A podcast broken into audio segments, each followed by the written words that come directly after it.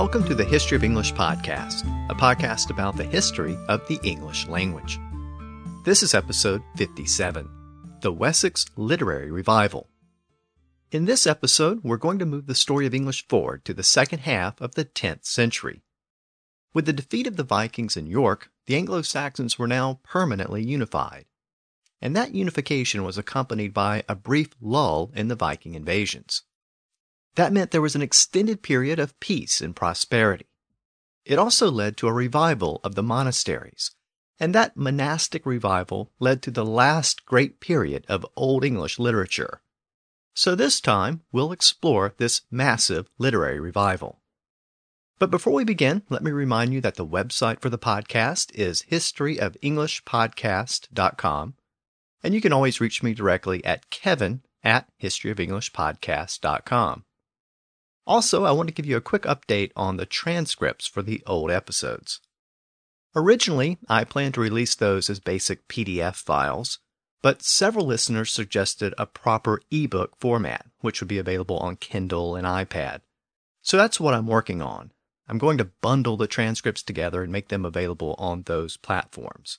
And that's why it's taking a little longer than I had anticipated but I'll be sure to make an announcement when they're ready for those of you who've requested a written version of the material in the podcast. So, with that piece of business out of the way, let's turn to this episode. And let's return to the actual history on the ground in England in the mid 900s. Before we digressed into the history of Old English grammar, we were looking at the history of the Vikings in early England. And when we last left the story, the Vikings had finally been defeated in the north, so England was permanently unified under Wessex rule. So now we're going to move the story forward to see what happened after the Viking defeat. But we're not completely finished with the Vikings yet. They'll soon return, and they'll be a key part of the story in the lead up to the Norman conquest. And with respect to the English language itself, we'll continue to see some Scandinavian influences on the language. In fact, most of the Scandinavian influence won't actually appear in writing until the Middle English period. As I've noted before, relatively few documents were produced in the north of England after the Vikings arrived. Most of the texts during the late Anglo Saxon period were written down in Wessex, in the local West Saxon dialect. And that dialect was largely unaffected by the Viking settlements in the north and east. So Old English really became synonymous with the dialect of Wessex. And the Viking influence on the language wouldn't really be seen in writing until that dialect lost favor. But until that happened, the West Saxon dialect dominated Old English literature. So it's very important to the history of English. And this episode is really the story of that dialect.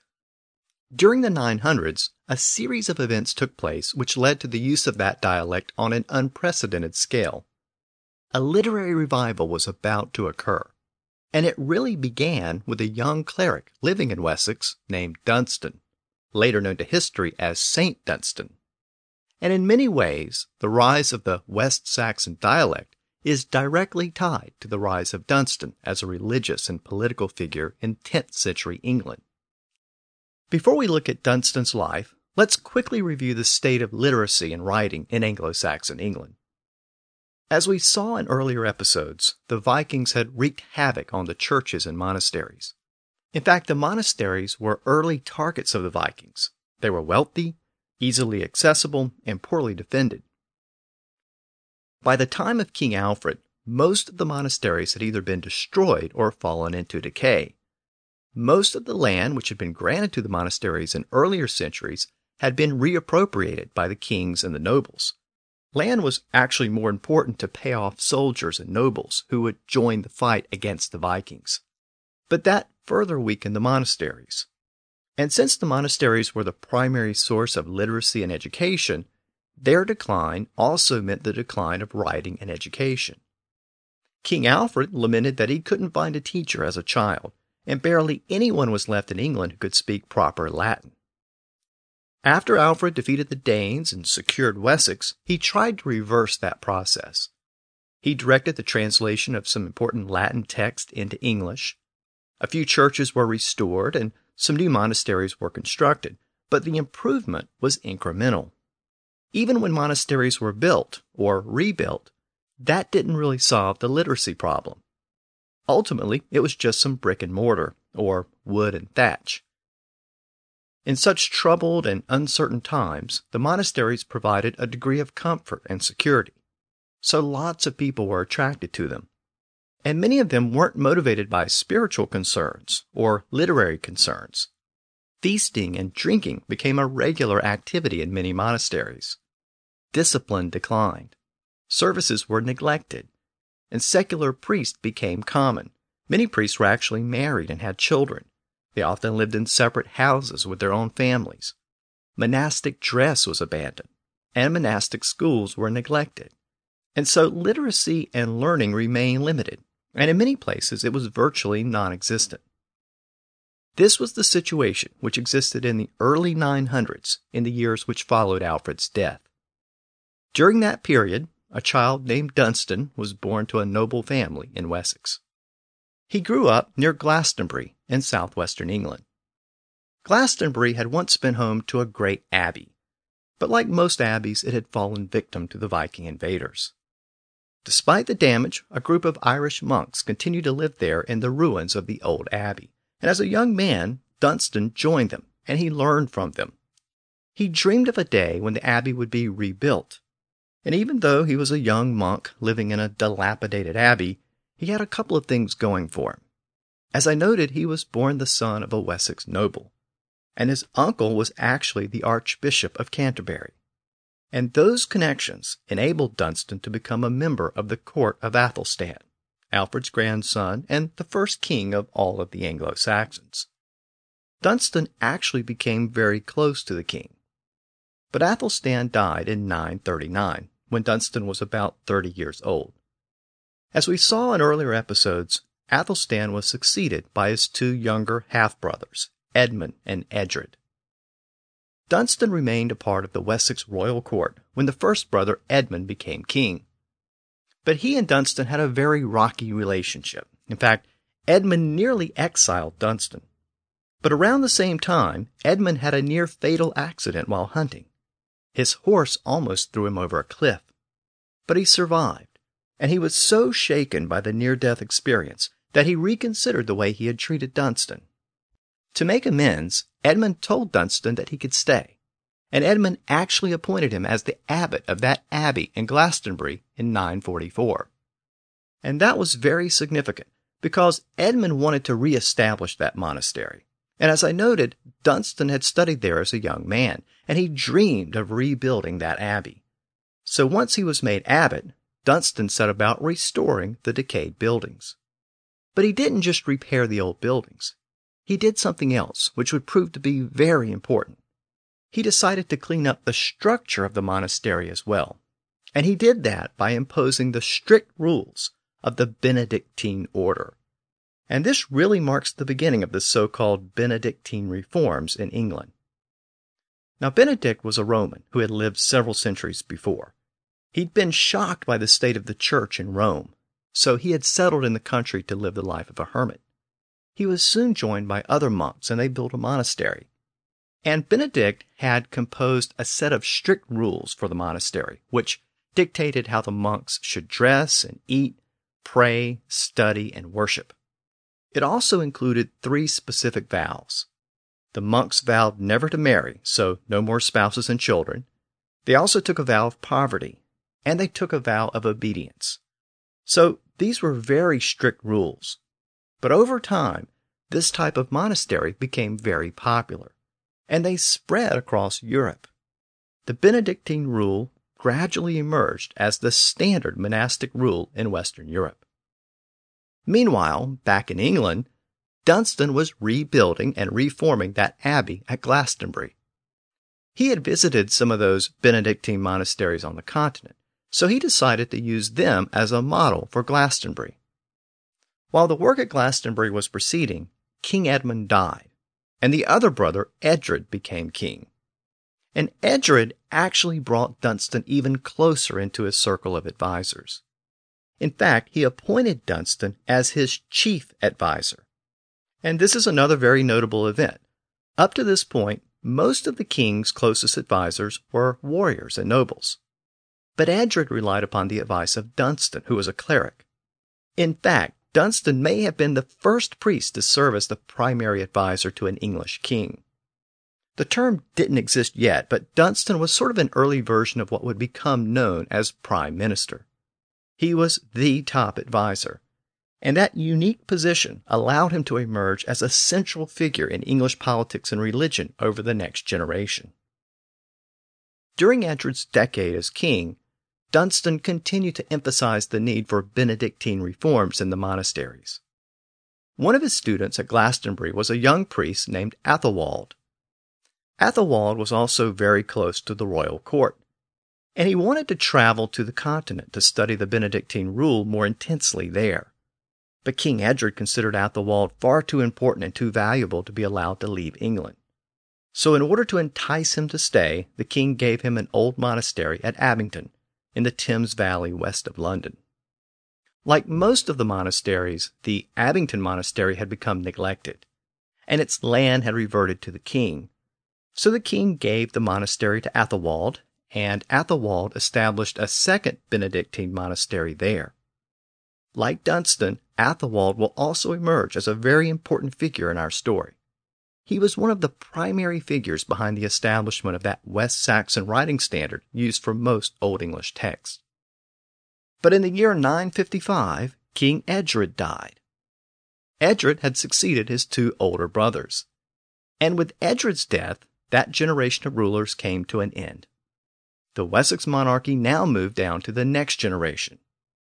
The last King Edred had no children, but his older brother Edmund had a couple of sons, Edwy and Edgar.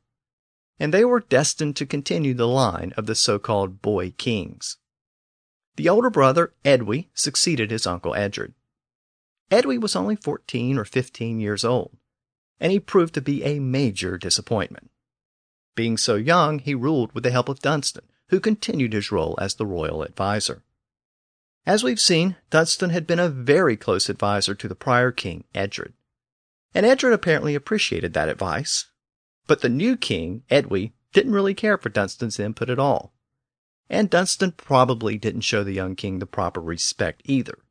So we have an older, strict cleric and a young, unruly teenage king. And they mixed like oil and water.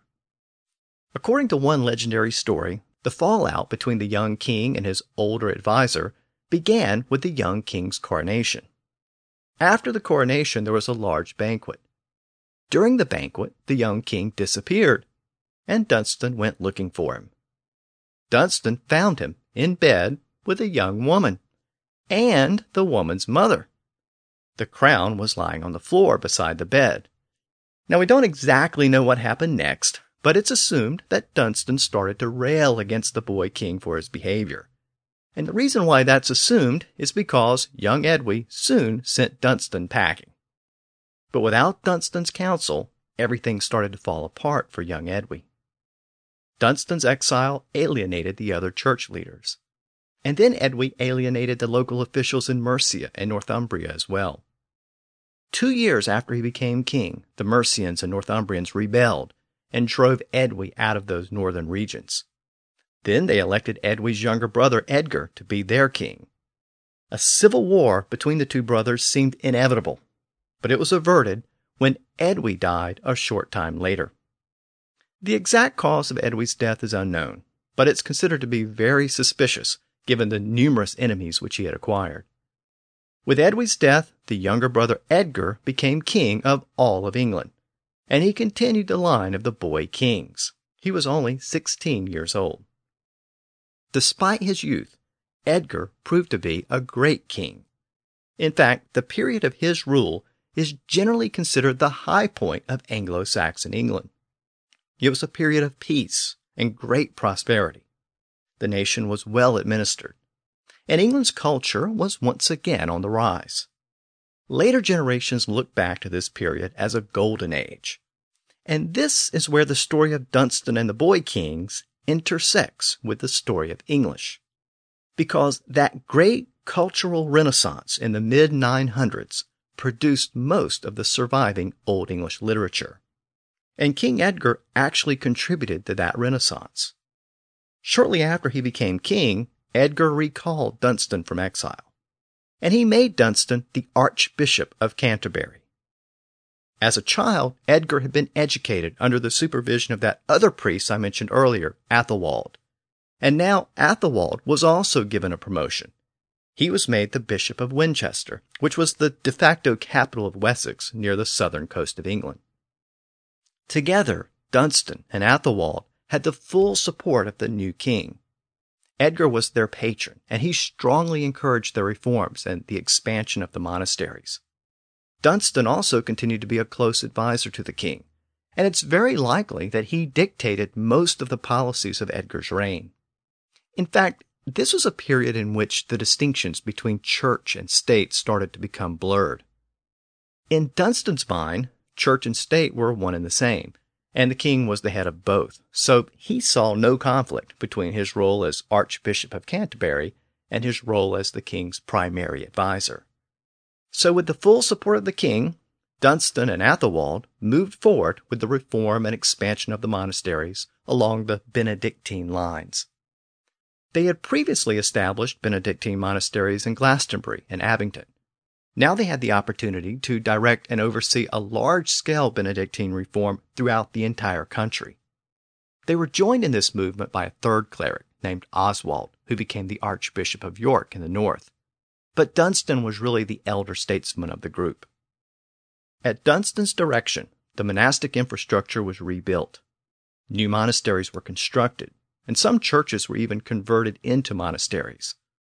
Lands which had reverted to the king during the period of the Viking invasions were now granted to build new monasteries. So monastic wealth and power started to increase significantly.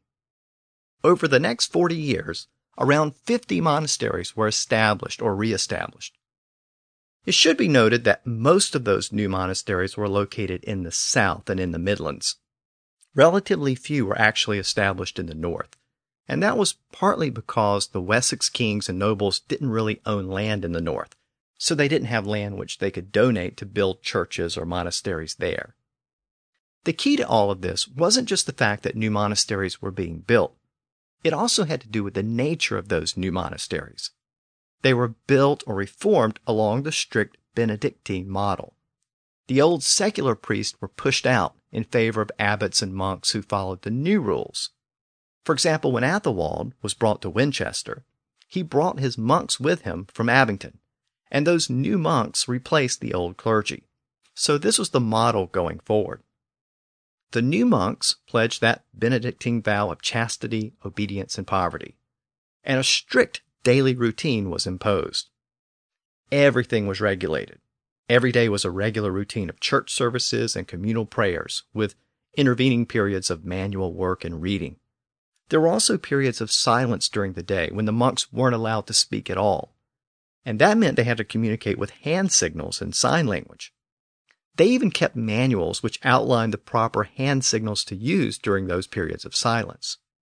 Interestingly, one such text from around this time period survives in the British Library in London.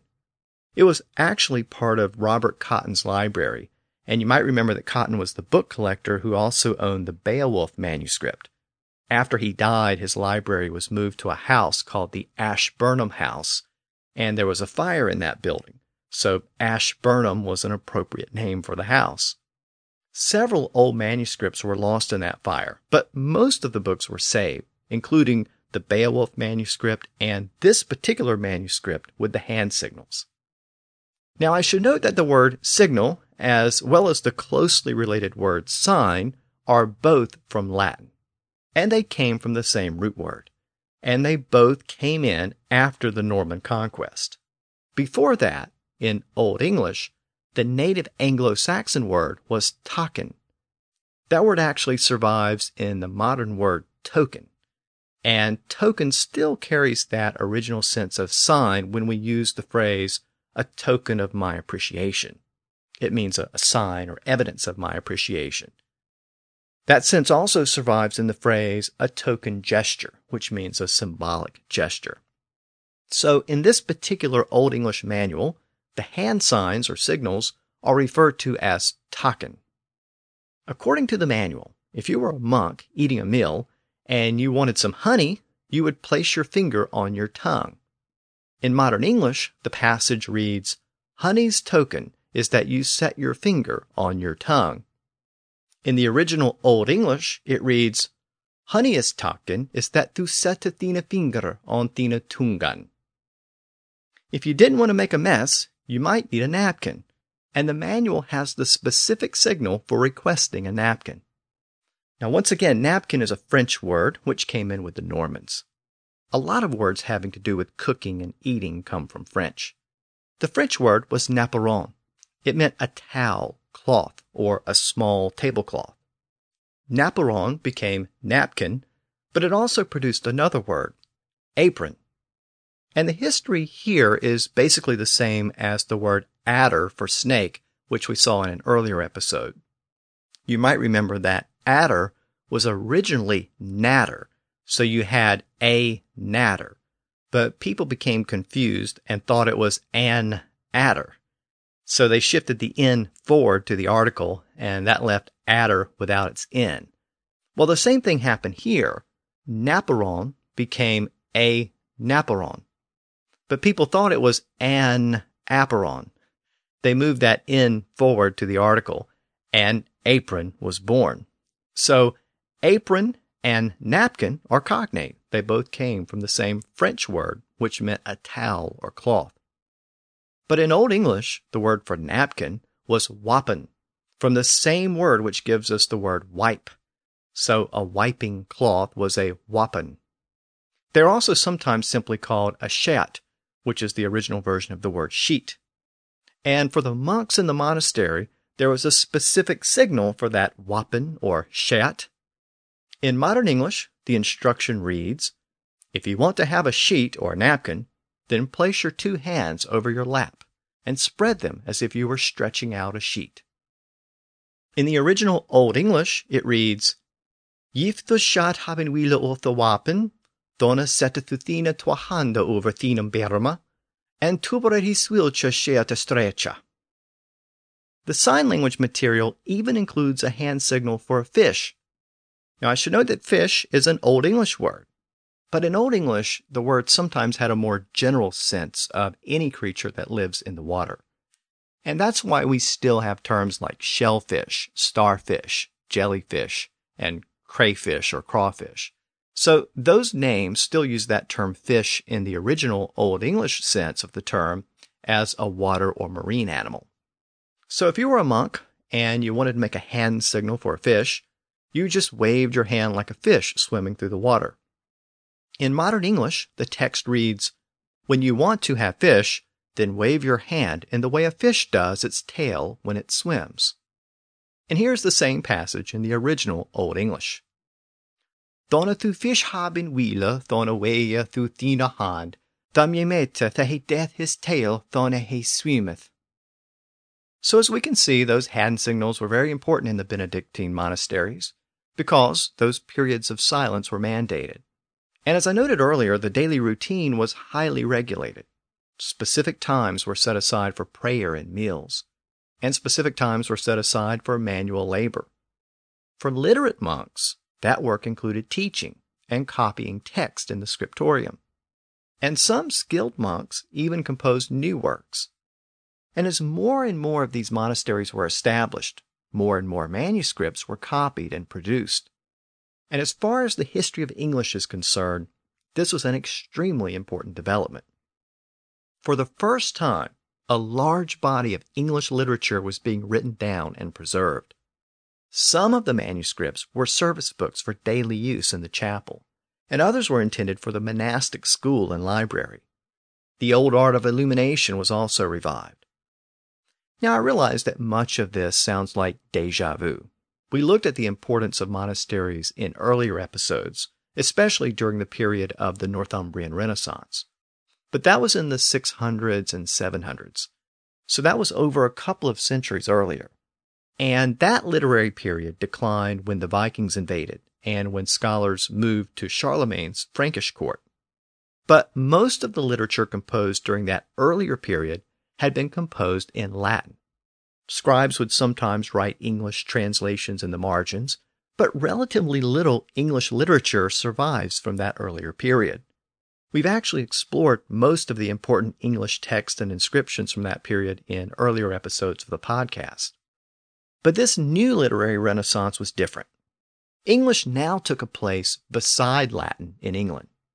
Works in both languages were copied and preserved, and education was being taught in both languages. So these developments had two consequences for the English language. First, it meant that a new group of Latin words was entering the English vocabulary. And secondly, it meant that lots of manuscripts were being preserved in Old English. So let's look at the Latin influence first. And let's keep in mind that Latin was still the dominant language of Western Europe. It was still the official language of the church, and throughout the region it was the language of learning and literature. And as we've seen before, a few Latin words had entered English during that earlier period before the Vikings arrived. But now, with the Benedictine reforms and the literary revival which followed, a new round of Latin words came in. As we might expect, a lot of those new Latin words related to the church. They included words like Antichrist, Apostle, Cloister, Creed, Demon, Dirge, Idol, Prime, Prophet, Sabbath, and Synagogue. It also included the word clergy.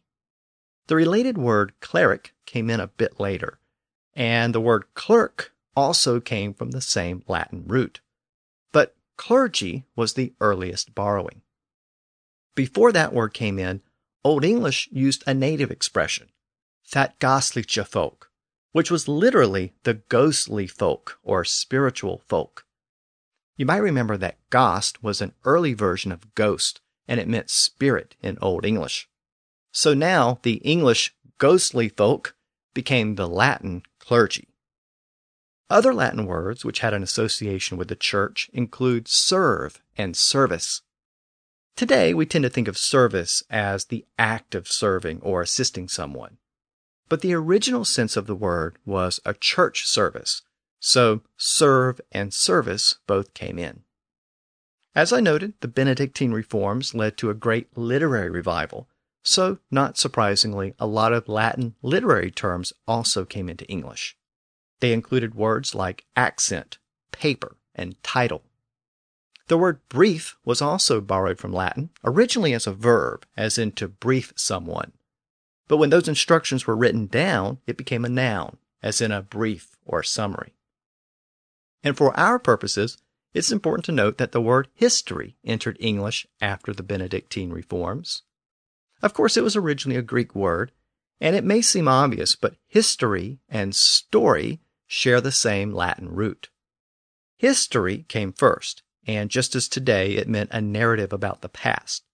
But over time, the word story became a distinct word which referred to any kind of narrative. So story developed a more general sense, while history retained its original meaning.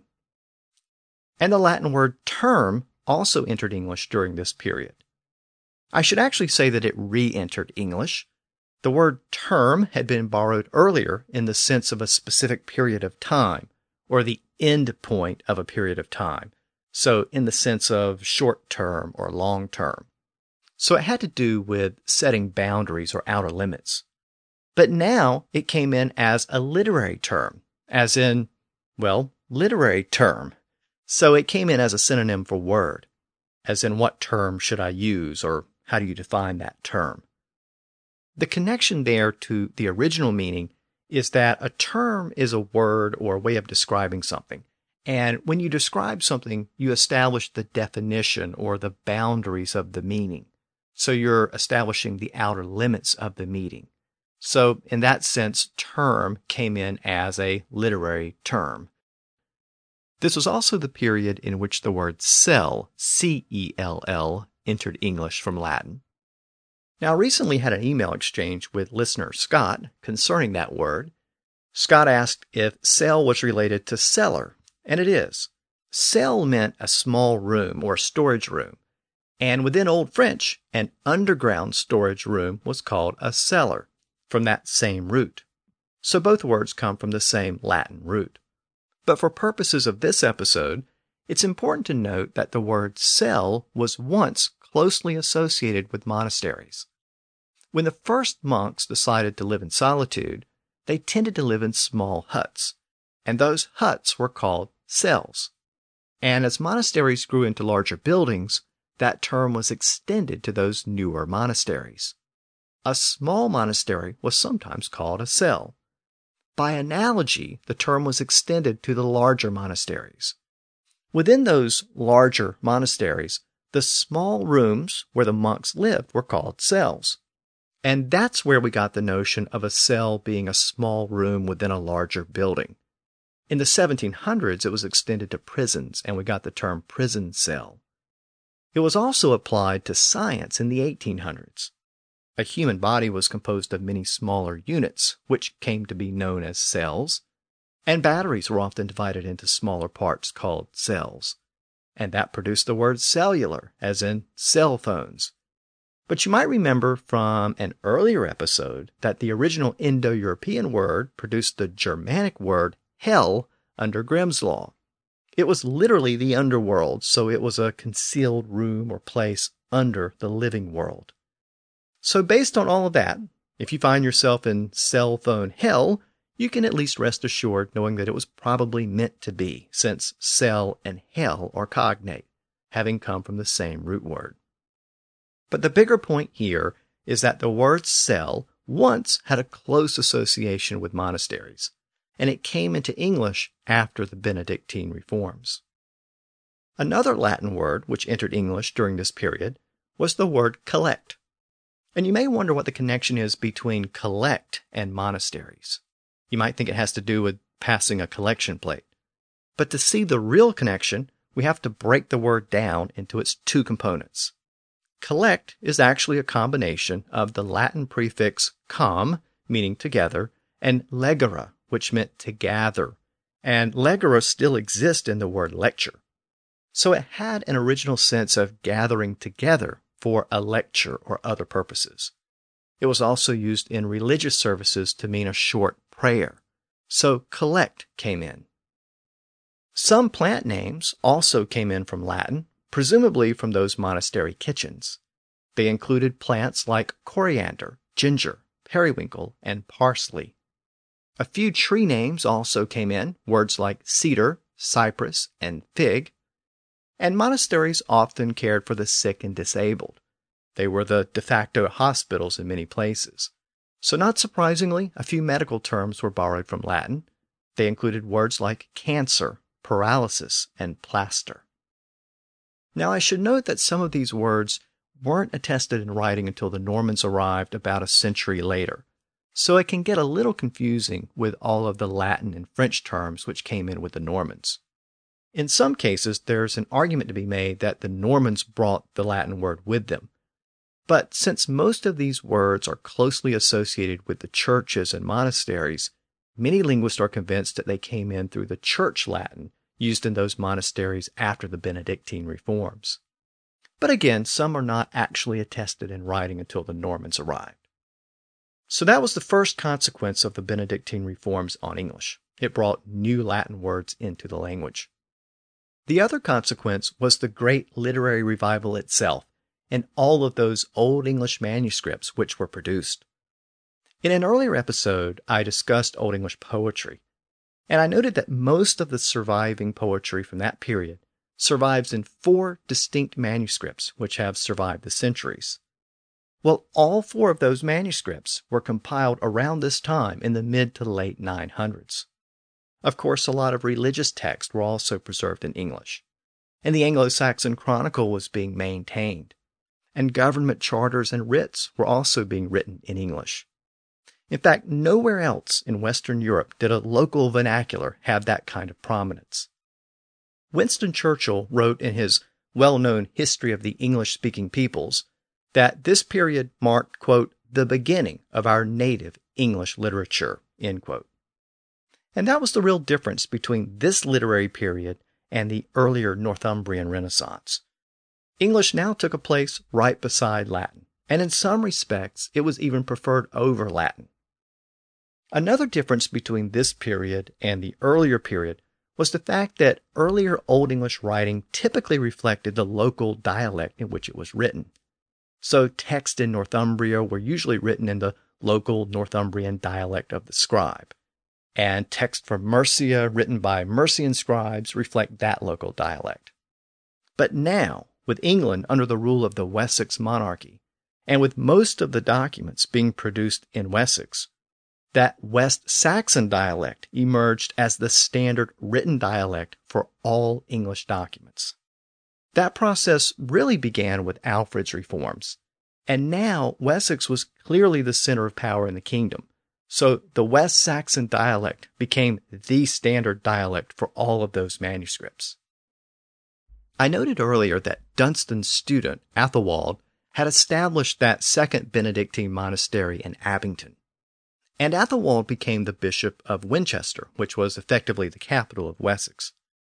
He and Dunstan were largely responsible for the Benedictine reform movement in England. And he was actually one of the key figures behind the creation and development of this literary dialect. In Winchester, Athelwold began to focus on establishing a common writing standard. Remember that there were no dictionaries, and there was no standard English grammar. Documents were written down the way people spoke, and words were spelled the way they were pronounced. But all of that varied from one region to the next, and the use of inflectional endings was often inconsistent and variable. And as we've seen over the past few episodes, the pronoun forms varied, and the forms of the verb to be varied.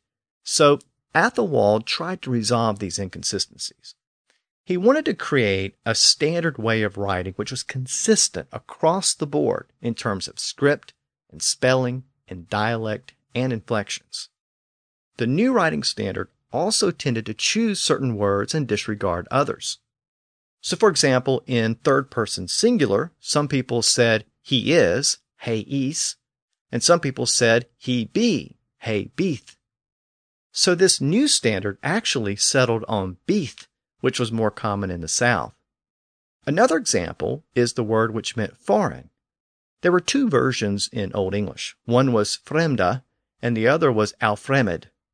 During this period, the scribes settled on alfremed. So most texts used that particular version of the word.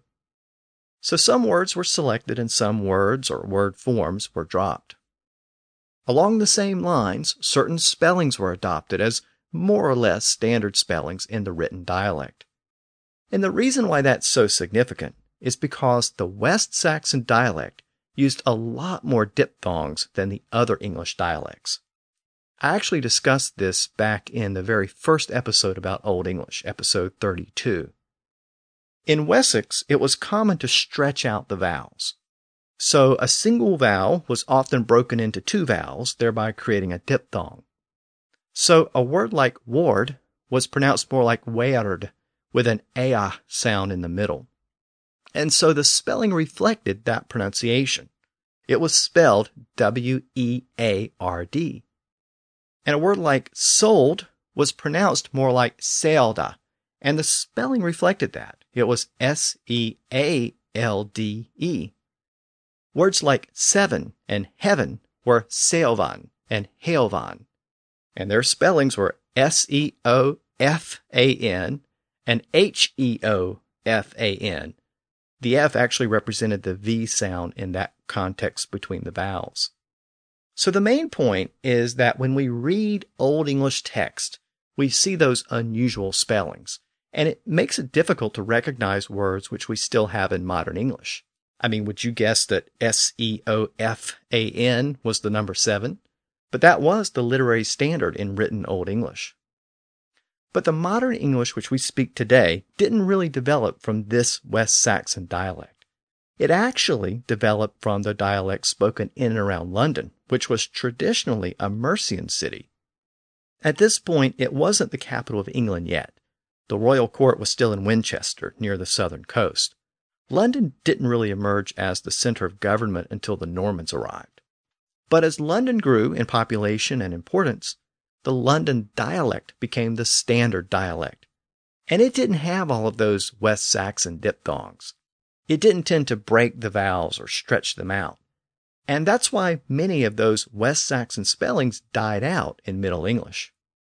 As Middle English scribes tried to focus on the way words were actually being pronounced in and around London, they altered a lot of those West Saxon spellings.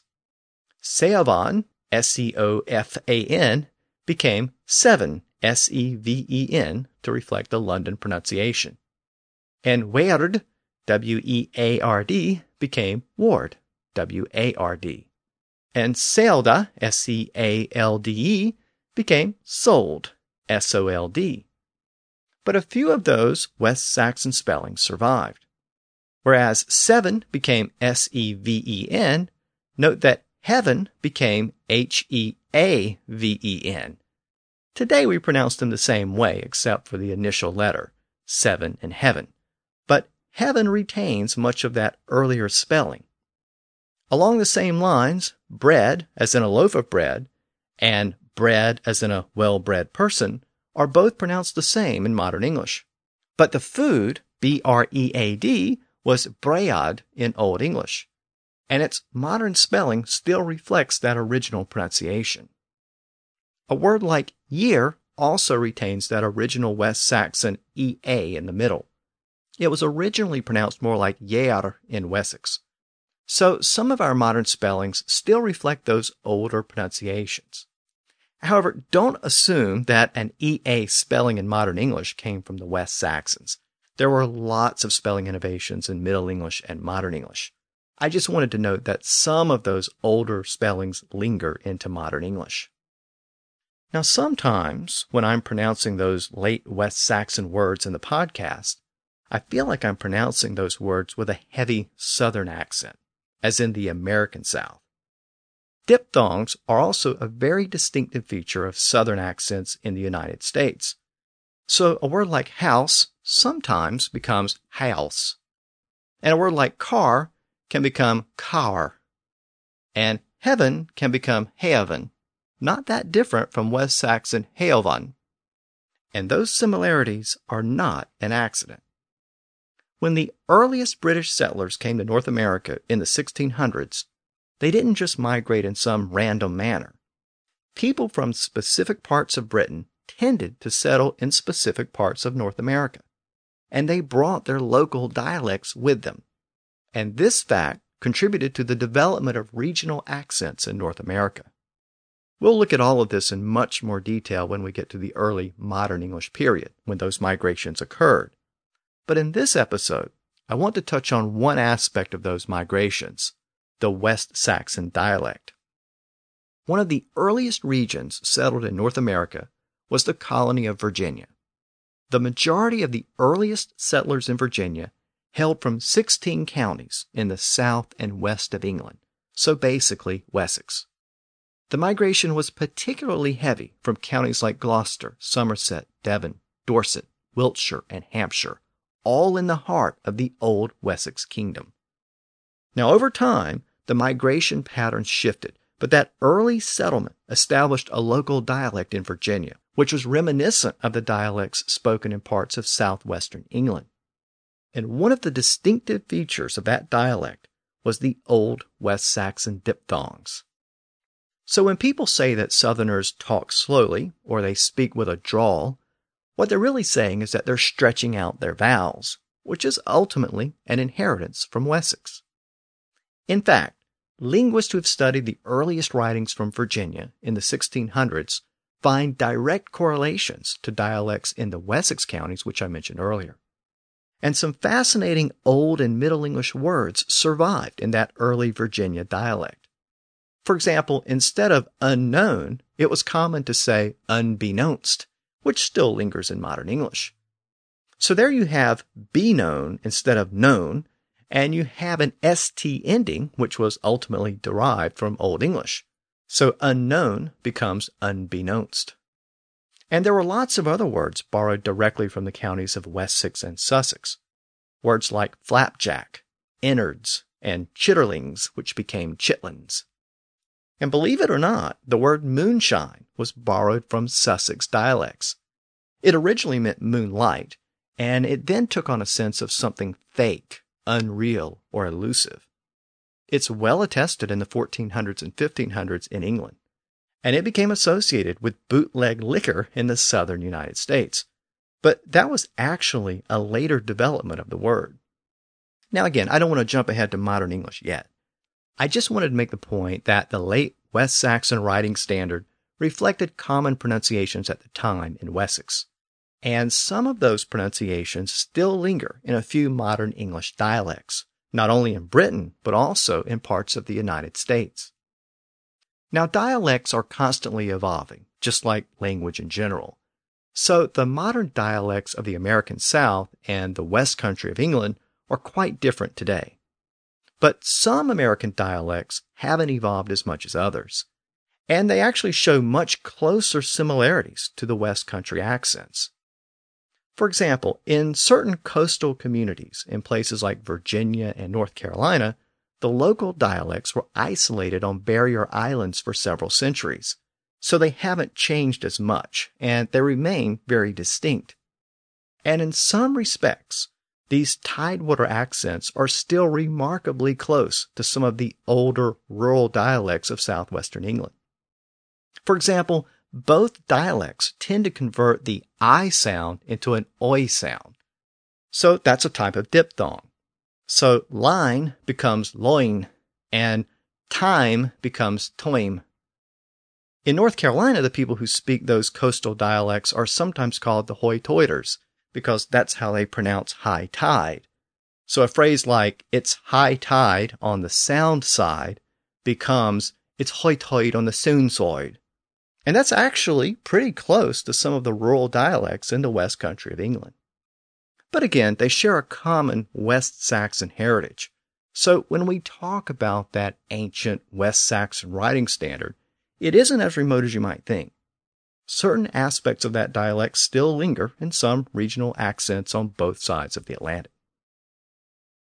As I noted, that West Saxon dialect, with its broken vowels, evolved into a fixed written form over time.